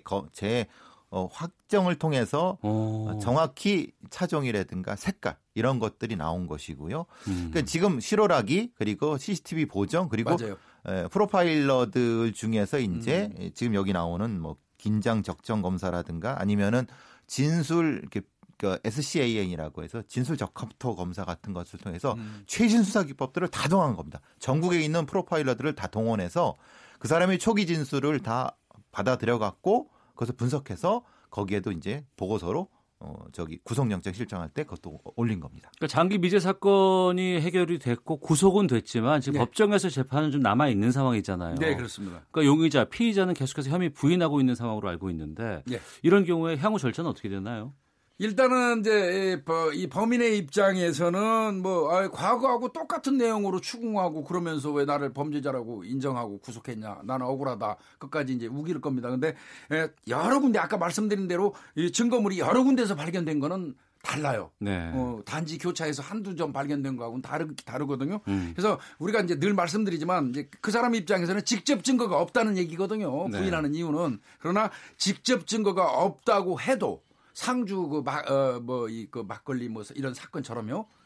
어, 정황 증거가 많이 모아지면 어, 증거로서의 어떤 그 능력을 갖출 수도 있거든요. 음. 그래서 뭐 이 부분은 뭐 크게 저는 제 개인적인 생각은 우려할 사항은 아닌 것 같습니다. 네. 그러니까 현장 재구성과 그리고 이제 이전에 미진했던 현장 재구성과 증거의 연결성 자체가 그때는 할 수 없었던 기술적 문제 때문에 그랬는데 지금은 그게 가능했기 때문에 어. 입증하는 데는 크게 문제가 아닐 거라고 저도 봅니다. 예. 문제는 조금 더 치밀하게 논리적 대응을 통해서 하는 것이 지금의 방법이에요. 범인의 입장에서는 계속 뭐 공교롭게도 내차 어, 어, 차종과 색깔이 비슷했고 공교롭게 그 실어 올갱이가 붙었다고 얘기하지만요. 늘 음. 말씀드리지만 공교로운 게 계속 공교로우면 그건 절대 공교로운 게 아니죠. 네. 자, 오늘이 2018년 마지막 그 시사본부의 아는 경찰 시간이었습니다. 한국범죄연구소 김복준 연구위원, 배상훈 프로파일러의 이 아는 경찰이 저희 시사본부에 가장 인기 있는 그런 코너거든요. 두 분의 입담보다는 두 분의 정의로움 때문에 저희가 더욱더 인기가 있는 것 아닌가라는 말씀 드리겠습니다. 한 해 동안 두 분 말씀 잘 들었고 고마웠습니다. 2019년에도 좋은 말씀 부탁드리겠습니다. 두 분 말씀 고맙습니다. 네, 감사합니다. 감사합니다. 헤드라인 뉴스입니다. 홍남기 경제부총리가 최저임금법 시행령 개정안과 관련해 기업의 추가적인 부담을 지우는 것은 전혀 없다고 밝혔습니다. 농림축산식품부는 내년부터 귀농 귀촌 청년과 귀촌인의 창업 지원을 확대하고 귀농자금 부정수급 방지와 관리 강화 등을 중점 추진하겠다고 밝혔습니다. 10명의 사상자가 난 강릉 펜션 사고와 관련해 경찰 수사본부는 오늘 오전 10시부터 수사관 등 30여 명을 한국가스안전공사 강원 영동지사와 액화 석유가스 공급업체, 보일러 시공업체 등 4곳에 보내 압수수색을 진행하고 있습니다. 청년 우대형 청약통장의 가입 요건이 내년 1월 2일부터 완화돼 부모 집에 사는 청년들도 통장에 가입할 수 있게 됩니다. 우리나라 국민들의 몸속 환경 유해 물질의 농도는 대부분 국제적으로 통용되는 건강 위험 기준치보다 낮은 것으로 나타났습니다. 통계청이 오늘 발표한 인구 동향을 보면 올해 10월 출생아 수는 2만 6,500명으로 지난해 10월에 비해 5% 감소했습니다. 혼인 신고 건수는 10월에 비해 10월에 2만 1,900건으로 지난해보다 26.6% 증가했습니다. 지금까지 라디오 정보센터 조진주였습니다. 이어서 기상청의 송소진 씨입니다. 미세먼지와 날씨 정보입니다. 바람을 타고 날아온 중국발 미세먼지의 영향으로 지금 전국 많은 지역에서 초미세먼지 농도가 나쁨 단계로 나타나고 있습니다. 하지만 지금 찬바람이 점차 강해지고 있어서 먼지가 차차 날아가 보통 수준의 농도를 곧 회복할 것으로 예상됩니다. 강한 찬바람에 퇴근길 무렵부터는 많이 추워지겠습니다. 내일 아침에는 서울이 영하 12도, 광주 영하 5도까지 떨어지겠고 낮에도 서울 영하 6도 6도에 머무는 등 종일 영하권에 벗어나지 못하는 곳이 많겠습니다. 모레는 부산의 아침 기온도 영하 6도까지 내려가 내일과 모레는 올겨울 들어 가장 추운 날이 될 전망입니다. 오늘 하늘은 전국이 대체로 맑겠고 제주도 산지만 낮까지 비나 눈이 조금 더 내리겠습니다. 현재 서울의 기온은 1.1도입니다. 미세먼지와 날씨 정보였습니다. 이어서 이 시각 교통 상황을 KBS 교통정보센터 박소영 씨가 전해드립니다. 경부고속도로 부산 쪽으로 동탄 분기점 부근에서 버스 관련해 사고가 있었는데요. 조금 전 이 처리 작업은 끝났지만 여전히 수원부터 1시간 넘게 걸리고 있습니다. 서울 외곽순환고속도로에서는 작업 여파를 받는 곳들이 있는데 먼저 구리에서 판교 쪽으로 성남에서 판교 사이 5차로에서 작업을 하고 있어서 4km 구간 정체가 되고 있습니다. 반대 방향으로도 같은 구간에서 작업 여파를 받고 있고요. 이후로 장수에서 송내까지 3km 구간 정체가 되고 있습니다. 경인고속도로 인천 쪽으로도 인천 요금소에서 서인천 사이 작업 여파를 받고 있고요. 영동고속도로 인천 쪽으로는 북수원 부근에 서 있었던 차량 고장의 여파로 뒤로 1km 구간 정체가 여전합니다. 그 밖에 중부 내륙간 고속도로 창원 쪽으로 괴산에서 연풍 사이 2차로에서 작업을 하고 있는데요. 여파로 5km 구간 정체가 매우 심합니다. 서울 시내에서는 올림픽대로 잠실 쪽 영동대교 부근에 서 있었던 차량 고장의 여파로 1시간 정도 정체가 여전하고요. 반포부터 20분 넘게 걸리고 있습니다. KBS 교통정보센터였습니다.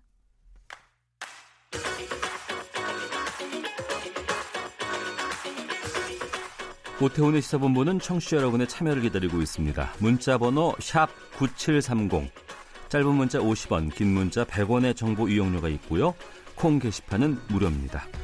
생방송 중에 참여해 주세요. 네, 시사본부 듣고 계신 지금 시각 1시 31분 지나고 있습니다. 속보가 들어와 있습니다. 서울 동부지검 형사 6부가 오늘 청와대 민간인 사찰 의혹과 관련해서 청와대 민정수석실 산하 특별감찰반을 압수수색 중이라는 속보 있어서 알려드리고 시작하도록 하겠습니다. 정치 이슈를 정리하는 이승원의 정가 이슈 시사평론가 이승원 씨와 함께합니다. 어서 오십시오. 네, 안녕하세요. 예, 청와대 감찰반을 압수수색하는 거 어떻게 보셨어요? 글쎄요, 그 검찰이 어디까지 어, 압수수색을 하는지가 중요할 텐데 사실 영장이 이제 나올 적에 어디까지 범위를 한정해 주잖아요. 네네. 그래서 법원이 어디까지 한정을 해서 발부를 했는지가 일단 궁금하고요. 음. 어쨌든 이제 김태우 수사관이 이제 당시 근무했던 각종 이제 보고 문건들이 그 안에 있을 테니까 그것만 도려내듯 가져오면은 뭐 그래도 어쨌든 수사에 도움이 될 텐데 그게 아니라 조금 더 욕심을 낸다면 네. 또 다른 방향으로 흘러갈 수도 있고 뭐 여러 음. 가지 좀 복잡한 생각이 드네요. 갑자기. 예. 네. 저희가 이제 이 속보 내용만 갖고는 판단할 수 있는 게 한계가 있기 때문에 그렇죠. 좀 네, 지금은 여러 가지 정보들이 들어오면 살펴보도록 음. 하겠습니다. 국회로 가보죠. 뭐 내일이 마지막 본회의 날인데 유치원 3법은 뭐 쉽지 않을 거란 전망이죠. 뭐 물 건너 갈 거다라는 전망이 나오고 있습니다. 예. 그 사실 이제 정말 올해 며칠 안 남았잖아요. 내일 본회의 이제 넘어가면은 그냥 내년으로 넘어가는 건데요. 아, 이 참 대다수 국민들이 이렇게까지 열광적으로 지지를 한 법안이 과연 몇 개나 있었을까? 그 중에 하나가 바로 유치원 3법인데, 어, 결론적으로 말씀드리면 자유한국당이 꿈쩍도 하지 않고 있어서 무산됐다고 보면은 맞는 말일 것 같습니다. 네. 이 더불어민주당과 한국당, 미래, 바른미래당 등 이제 3당 정책위의장 등이 모여서 6인 협의체까지 가동을 했어요. 네. 왜냐면은 네. 상임위 차원에서 논의를 해도 계속 이제 딴지를 걸고 이러니까 아예 그럼 소규모로 해서 논의를 하자 했는데도 여전히 합의를 못 했습니다. 가장 뭐 여러 가지 쟁점 중에 핵심은 이제 돈 문제를 어떻게 관리할 것인가, 회계 음. 문제 이런 부분인데 음, 민주당은 국가 보조금이나 학부모 부담금 모든 것을 단일 회계로 한마디로 국가가 일률적으로 관리해야 된다 이런 입장인데 네. 반면에 자유한국당은 국가 보조금과 이 정부의 학부모 지원금은 국가 지원 회계로 하고 뭐 교재비 등은 학부모 그 학부모 부, 부담금은 일반 회계로 나눠서 해야 된다. 이게 이제 보조금이냐 그것이 아니냐 이 차이나 어떤 그 회계 분리 차원은 이제 형사 처벌이 가능한가 안, 하, 안 하는가 이 차이로 굉장히 큰 의미를 갖거든요. 네. 어, 어쨌든 여기에 대해서 이제 반발을 하면서 어, 결국은 무산되는 그런 수순입니다. 네. 네. 자유한국당이 발목을 잡는 이유는 뭐예요, 구체적으로? 기본적으로 이제 오늘 이제 이런 게 있습니다. 경향신문 기사를 제가 읽었는데 제목이 이거예요. 한국당 공조업은 유치원 카르텔. 재벌보다 더 강했다. 이런 얘기가 나오고 있는데요. 음. 한마디로 이제 그 한유총에서 이 문제 박용진 의원이 어, 국정감사에서 이번 문제를 처음 폭로하자마자 한유총의 어떤 격렬한 반발이 있지 않았습니까? 네. 이제 그쪽의 이익을 대변하는 게 바로 이제 자유한국당이다 이런 논조 이제 기사들이 나오고 있었는데요. 음. 어, 사실 이거 뭐 유치원 문제는 민주당 내에서도 사실 이해관계가 있는 의원들이 있기 때문에 네. 뭐100% 지금 음, 유치원 3법을 찬성한다 더불어민주당 그렇게 볼 수는 없습니다. 근데 어쨌든 당 차원에서 밀고 갔던 이제 그런 상황인데요. 아까 말씀드린 것처럼 이제 그 회계 문제 이런 것들도 있지만 기본적으로 법안 처리를 하기 싫은 거예요. 제가 보기에는. 왜냐하면 그동안 여섯 번이나 법안 소위가 열렸습니다. 네. 아, 그런데 그때마다 이유가 다른 이유를 대면서 회의를 파행시켰습니다. 그러니까 어. 처음에는 자유한국당이 아, 우리 당 자체 안을 지금 만들고 있으니까 좀 기다려라. 그렇게 해서 이제 법안 음, 기억납니다. 기억이 예, 나죠. 예, 예, 그래서 예. 이제 그때 박용진 의원이 아니 만들어지지도 않은 법안 기다려 달라는 게 도대체 어, 느 나라 법이냐 이렇게 이제 반발을 했어요. 일단 기다렸어요. 법안, 법안이 나왔는데 그다음 이제 주장은 국가지원금과 학부모 부담금의 회계를 좀 분리해야 된다. 네. 이게 그렇게 주장을 했고 여섯 번째 지난 20일 마지막 또 법안 소위가 열렸는데 그날은 또 다른 이유를 댔어요. 교육부가 입법 예고한 유아교육법 시행령 개정안을 국회에 와서 설명하지 않았다 이러면서 자리를 떠났다는 겁니다. 어. 네, 그러니까 이제 전면적으로 보이콧을 한 건데 어, 참그 황당하다는 반응이 나오는데 이유는 사실 이 그 교육부에서 시행령 그 개정안 입법 예고는 이미 이제 전 국민이 알고 있는 내용이었어요. 왜냐하면 네. 지난 10일에 유은혜 부총리도 얘기를 했었고 어, 이 유아교육법 시행령 그리고 사학기관의 재무 회계 규칙 개정안을 지난 17일부터 40일 동안 입법 예고한다 이렇게 이미 밝힌 바가 있어서 네. 사실 언론을 통해서도 다 나왔던 얘기고 음. 국회에서도 여러 번 이 시행령에 대해서 언급이 됐었습니다. 그런데 이제 그 정부 쪽에서 야당 의원들에게 직접 와서 설명을 자세하게 하지 않았다 이런 이유로 이 법안 심의까지 거부하고 오후 4시에 그냥 자리를 박차고 나갔던 그런 상황입니다. 네. 네.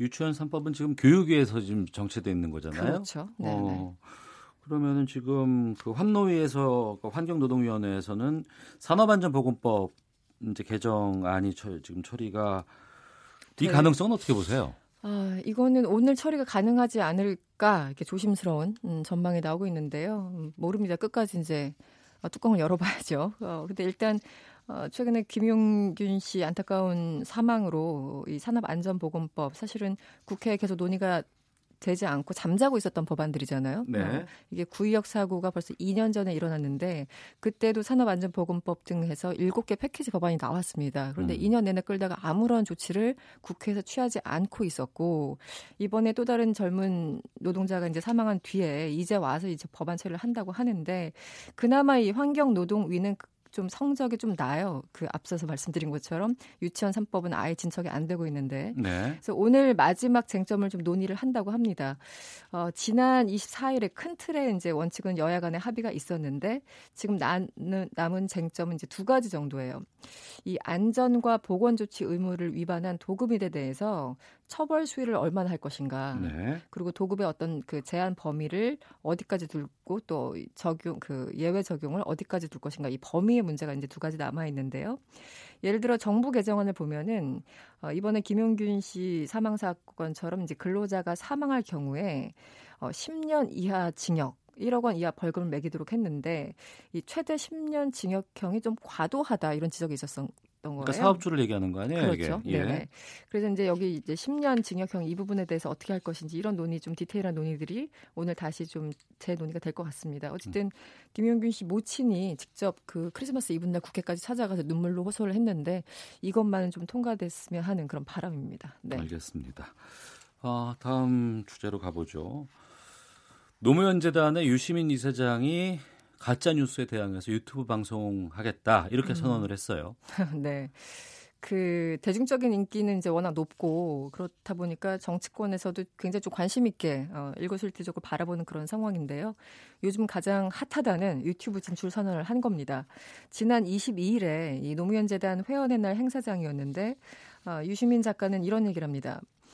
이 반지성주의라고 말할 수 있을 정도로 혹세 무민 보도가 넘쳐난다. 그러면서 이른바 가짜 뉴스를 바로잡기 위해서 본인도 직접 이제 하겠다라는 것이죠.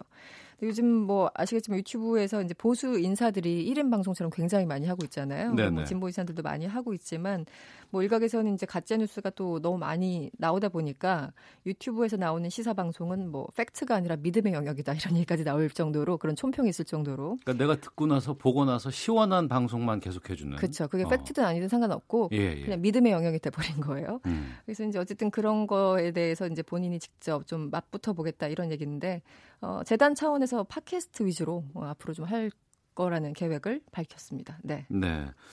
10월에 노무현 재단 이사장으로 유시민 작가가 이제 취임을 했는데 네. 그때 저희가 좀 여쭤봤어요 정두원 전 의원에게. 아, 네네.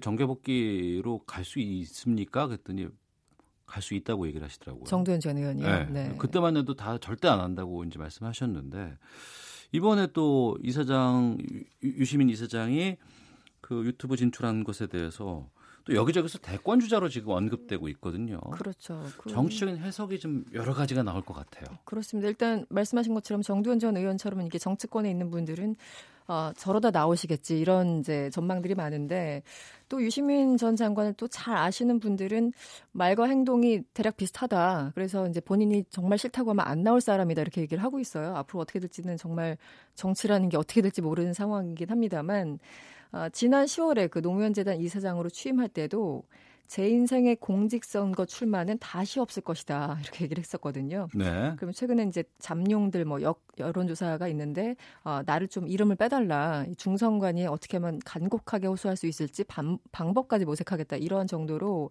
극구 부인을 하고 있어요. 근데 뭐 정치적인 상황이 어떻게 변하느냐에 따라서 또 유시민 전 장관의 어떤 정치적 해석이 또 그 선택이 달라지지 않을까 여러 가지 좀 해석이 남아 있는 것 같습니다. 네. 네.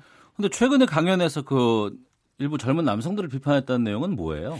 그 21일에 이제 그 대학로에서 나는 왜 역사를 공부하는가 주제로 이제 특강을 했었어요. 근데 이제 특강을 한 다음에 주로 앞에 청중들하고 문답을 하잖아요. 네네. 그래서 아마 20대 남성이었던 것 같은데 어, 뭐 물어봤습니다. 지금 문재인 정부 지지율에서 유독 20대 남성의 반대가 심하다 이렇게 어. 이제 지적을 했더니 이제 유시민 작가가 이렇게 얘기를 합니다. 아, 실제 20대 남녀를 보면은 두 배 이상 지지율이 차이가 난다. 네. 남녀가 각각 다르게 느끼는 게 있어서 그런 거겠지. 뭐 당연한 거고 정부가 감수해야 한다고 봅니다. 이렇게 얘기를 한 거예요. 예. 이제 그러면서 예를 든 게 뭐 이제 남자들을 지칭해서 아 우리가 군대도 가야 되고 특별히 받은 것도 없는데 이 자기 또래 집단에서 보면은 여자 여자들이 굉장히 유리해 보인다. 음. 예를 들어 남자들은 축구도 봐야 되는데 여자들은 축구도 안 보고 공부나 하고 있고 뭐 이러면서 이제 뭐 게임 얘기가 쭉쭉 나온 겁니다. 네네. 그러니까 그 저도 이제 그 당시에 그 영 그 뭐죠 녹취를 이제 잠깐 들었었는데 약간 분위기 풀려고 농담조로 한 건데 아 젊은 친구들 분위기를 좀 어. 그렇죠 이제 그 이제 현장에서 특강 네. 현장에서 그래서 이제 비유가 아주 뭐 설득력이 아주 적절한 비유는 분명히 아니었지만 그냥 말투를 보면 약간 그 청중들과 음. 분위기를 음. 조금 훈훈하게 하려고 그냥 했던 얘기인데 네. 이게 일부 남성 중심 커뮤니티에서 굉장히 좀 반발을 사고 있다고 해요. 어. 그래서 20대 남성의 분노를 어리광 취급했다 이렇게 얘기를 네. 하고 있다는데 아, 여기 대해서 해석은 각자의 몫으로 남겨야 될 것 같습니다. 네. 예. 그리고 갑질 공항 갑질 논란으로 여론 질타를 받았던 더불어민주당 김정호 의원은 사과 기자회견을 어제 했어요. 네, 원래 26일 오늘 하려고 했다가 당에서 빨리빨리 해라. 그래서 결국은 이제 어제 크리스마스 날 국회에서 대국민 사과 기자회견을 열었습니다. 네. 어, 뭐 일단 당사자한테도 직접 전화를 해서 사과 얘기를 전했고요. 그 음. 당시에 이제 황당하게 봉변을 당한 그 안전 요원도 이 사과를 받아들이겠다 이런 상황이었어요. 네.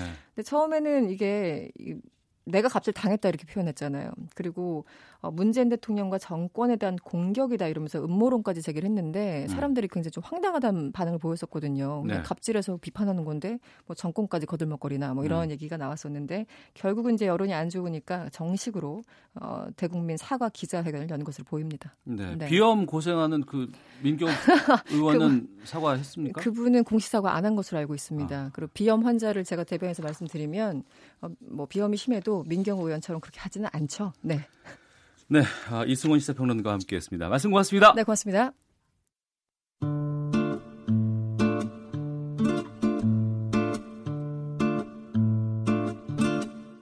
오태훈의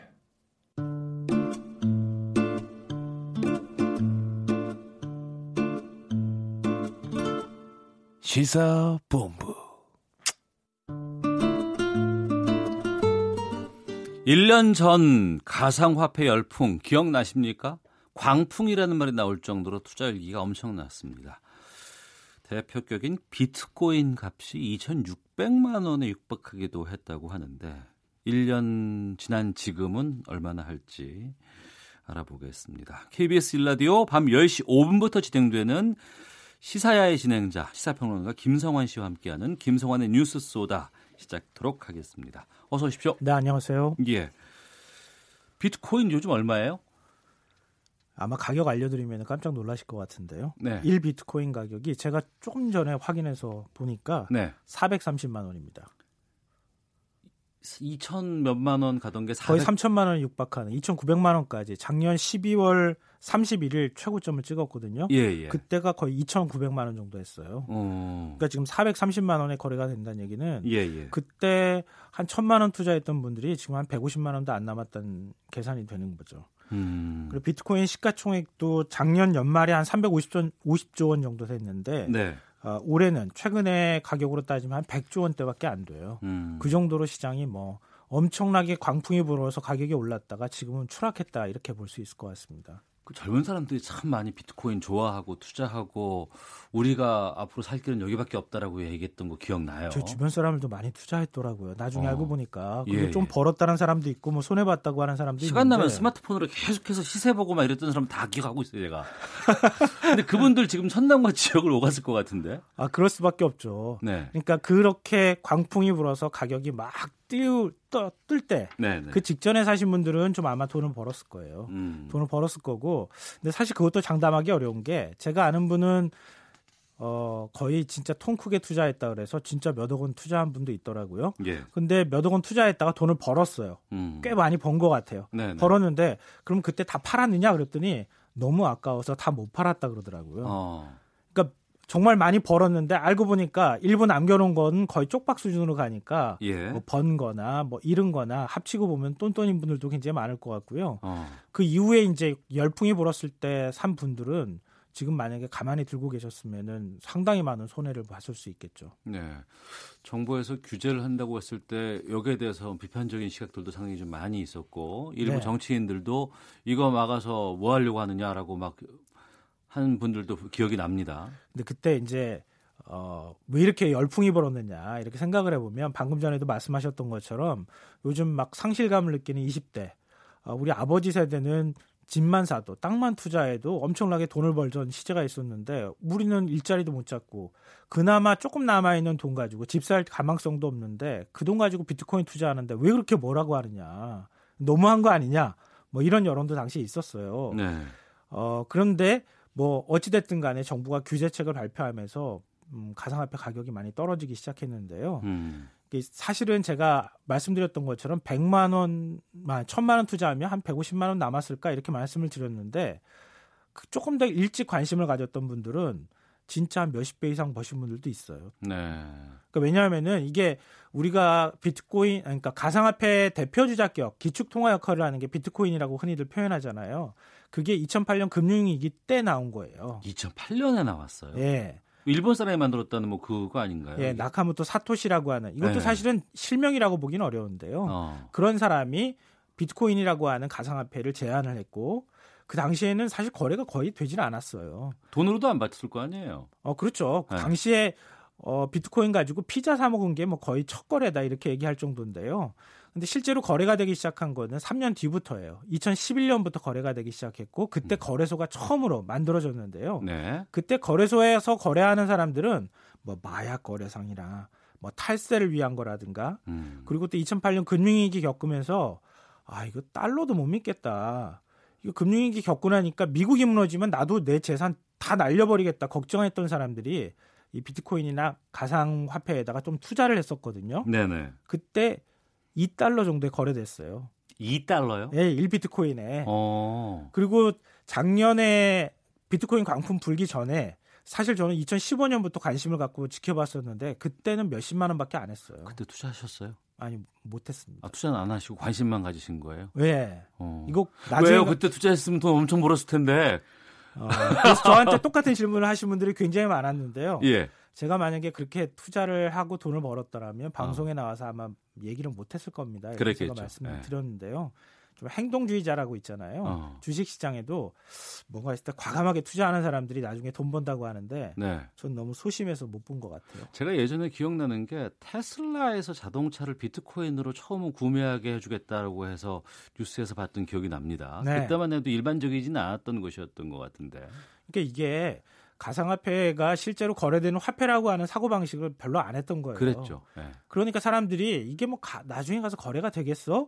학, 행여나 혹시나 하는 심정으로 가상화폐를 샀었는데 작년 4월에 일본이 자금 결제법을 개정을 하면서 실제 화폐와 같은 재산 가치로 인정을 했어요. 네. 그때부터 어 일본이 화폐로 인정하기 시작했으니까 이게 뭔가 되겠네. 음. 그러면서 가상화폐 가격이 막 뛰기 시작했거든요. 네네. 그러다가 작년 어, 말쯤에 미국이 또 이걸 자산으로 인정하겠다. 그래서 음. 선물 옵션 투자를 하게 해줬어요.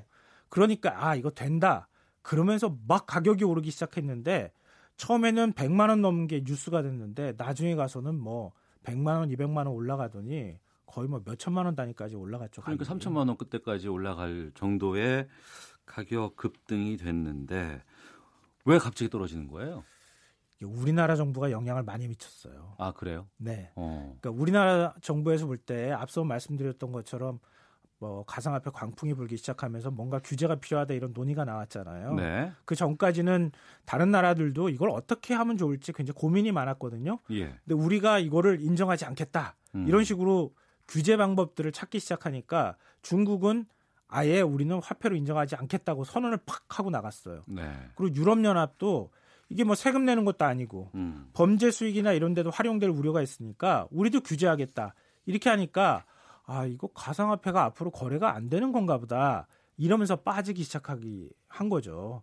그러면서 쭉쭉쭉쭉쭉쭉 가격이 내려가기 시작하다가 뭐 네. 지금에 이르렀다고 볼 수 있죠. 음. 그때 무슨 뭐 유명인들의 논쟁 가지고도 뭐 여러 가지 많은 것들이 회자가 되기도 했었고. 네, 네, 맞아요. 유시민 작가의 경고에 대해서 뭐 지금은 많이 고맙습니다라고 하시는 분들도 참 많이 계시고 그래요. 근데 사실 그거는 가상화폐 그 자체만 봐서 그러는데요. 가상화폐를 구성하는 기술, 블록체인이라고 블록체인 하는 기술. 을 들여다보면 가상화폐가 거래되느냐 안 되느냐보다 그 기술이 훨씬 중요해요. 음. 그러니까 가상화폐에 너무 주목하니까. 그러니까 화폐 가치가 떨어진 것이지 블록체인 기술 자체가 떨어진 건 아닐 거 아니에요. 그렇죠. 그 기술에 대해서는 전 세계에서 다 관심을 지금도 갖고 있거든요. 어. 그러니까 가상화폐 자체가 의미가 없는 것은 아니다. 예.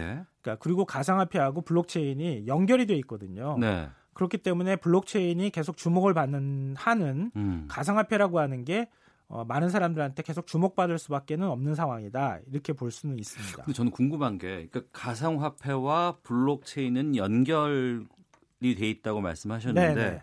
가상화폐를 화폐로 인정하는 것과 아닌 것이 이게 블록체인에 무슨 영향을 끼치고 무슨 차이가 있는 거예요 이게? 아, 블록체인에 직접적인 영향이 뭐 있을 수도 있고 없을 수도 있다 이렇게 말씀드리는 게 정확할 것 같은데요. 네. 가상화폐를 만들어내는 기본적인 기술이 블록체인 기술이에요. 어. 그러니까 블록체인하고 떨어뜨려 놓아서 생각할 수 없다 이렇게 얘기를 하는 건데 네. 그렇다고 해서 블록체인 기술이 가상화폐가 꼭 필요한 거는 아니에요. 음?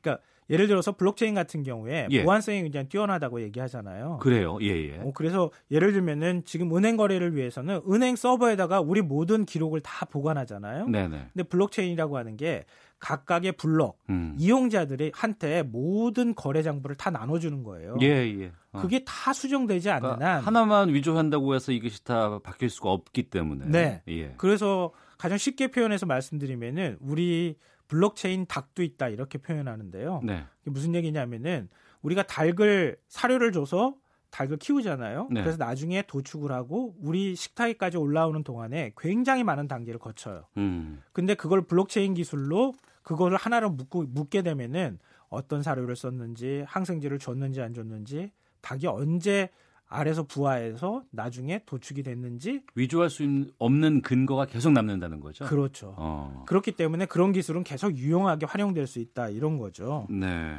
근데 가상화폐를 화폐로 인정하는 것과 아닌 것의 차이를 말씀하셨는데요. 우리 정부는 가상화폐를 화폐로 인정하지 않고 있잖아요. 음. 근데 예를 들어서 가상화폐를 화폐로 인정하게 되면은 과세가 안 돼요. 네. 왜냐하면 가상화폐 투자를 해서 돈을 벌잖아요. 그러면은 그 돈을 번 부분에 대해서 과세를 하자. 이게 이제 기본적인 취지잖아요. 네네. 근데 예를 들어서 제가 만 원을 갖고 있어요. 예. 근데 만 원의 돈 가치가 올라갔어요, 조금. 예, 예. 그러면은 그 만 원에 대해서 세금 부과할 수 있습니까? 어. 그러니까 떨어지면 또 그 환급 받을 수 있는 것도 아니고. 그러니까 돈에 대해서는 과세하는 게 어렵다는 거예요. 음. 근데 대신에 화폐로 인정하면은 정부가 공식적으로 가상화폐를 화폐로 인정하게 되기 때문에 네. 관리할 수 있다는 거죠. 관리는 되지만 어. 지금까지 가상화폐 시장 억지로 탁 잠재웠는데 네네. 네. 다시 불이 확 붙지 않겠어요? 그럴 수 있죠. 또 인정받았다. 그래서 이것도 정부에서 인정해 준 거다. 이렇게 하면 또 투자가 또 막 확산될 수도 있을 네, 것 같고. 맞습니다. 그리고 이제 정부가 미국 같은 경우에는 일본은 화폐로 인정을 하는데 미국은 자산으로만 인정하거든요. 예. 근데 예를 들면 자산 가치는 자산 가치가 뜨면은 음. 그러면은 세금을 물릴 수 있잖아요. 네네. 그리고 우리 정부도 자산으로 인정하는 방법을 고민하고 있어요. 음. 대법원에서도 자산 가치에 대해서 인정을 했거든요, 가상화폐를. 예, 예. 근데 그것도 역시 또 문제예요. 아직 정부 부처 간에 협의가 안 됐다고 하는데 음. 가상화폐를 자산으로 인정하게 되면은 이것도 역시 정부가 공식적으로 공인하는 결과로 이어져요. 네. 그럼 또 다시 또 불붙지 않겠어요. 그러니까 정부가 지금 오도가도 못하고 아직 뚜렷하게 그 부분에 대해서는 정리를 못하고 있는 상황입니다. 음. 이번에 뭐 조사 결과 보니까 업비트인가요? 뭐 최대 거래소가 뭐 조작과 여러 가지 것들이 많이 그, 그 문제가 있어가지고 네. 지금 조사를 받고 있다 하고 이렇게 하고 굉장히 있는데 시끄러웠고 그런데요. 그러니까, 그러니까 뭐냐면은 블록체인이 있다고 하는데 거래가 되고 있는데 그게 정말 그 거래소에 있는 건지 아니면 왔다 갔다 거래가 되고 있는 건지를 확인할 방법이 없잖아요. 아 그거는 어, 투명하게 할 수 있어요. 예. 그 기술 자체는 충분히 있는데 문제는 잠시 거래소를 통해서 가상화폐가 옮겨지는 동안에 예. 그 잠깐 사이에 해킹이 이루어지거나 이러면 가상화폐 털리는 경우 있잖아요. 음. 그게 또 문제가 되고 개인 간 거래라기보다는 거래소를 통해서 거래를 하게 되면은 네. 거래의 투명성이 굉장히 중요하잖아요. 예. 근데 지금 말씀하신 것처럼 빗썸하고 업비트가 일종의 자전 거래를 했다. 음. 그 우리 주식 시장에 내가 스스로 자꾸 거래를 해서 거래량을 발생시키잖아요. 네네. 그래서 가격이 높아지거나 이런 경우가 있는데 음. 그런 자전 거래를 했다고 하는 의혹에 휩싸여서 지금 검찰에서 수사를 하고 기소까지 한 상황이에요. 네. 그러니까 아니 전 세계에서 어, 업비트 같은 경우에는 거래소 2위거든요. 네. 거래량 규모로. 어. 이런 데가 신뢰를 잃게 되니까 과연 가상화폐 거래를 해야 되는 거냐, 말아야 되는 거냐. 이런 신뢰가 떨어지면서 최근에 가상화폐 가격이 더 떨어지는 현상이 나타났죠. 네. 30초 남았습니다. 가상화폐 미래 예측 어떻게 될까요? 가상화폐 자체가 없어지지는 않을 것 같아요. 음. 없어지지는 않을 것 같은데 지금 가상화폐하고 토큰이라는 것까지 다 합쳐서 한 15,000 종이 남아 있어요. 네. 어떤 가상화폐가 살아남을지 아무도 모른다. 어. 그러니까 지금 투자하시는 건 대단히 위험하다. 예. 이런 말씀을 드리고요. 대신에 가상화폐라고 하는 암호화폐나 이런 디지털 화폐는 앞으로 각국 정부에서 계속 발행하는 걸 추진할 거다. 예. 언젠가는 이 불법이란 딱지를 뗄 날은 올 것이다. 음. 이렇게 말씀드릴 수 있을 것 같아요. 네. 앞으로도 투자는 안 하실 것 같은데요? 아, 저는 당분간 안 할 겁니다. 어, 저도 안 하겠습니다. 김성환의 뉴스 소다 시사평론가 그리고 시사야의 진행자 김성환 씨 함께했습니다. 고맙습니다. 네, 고맙습니다. 예, 시사본부 마치겠습니다. 내일 뵙겠습니다. 안녕히 계십시오.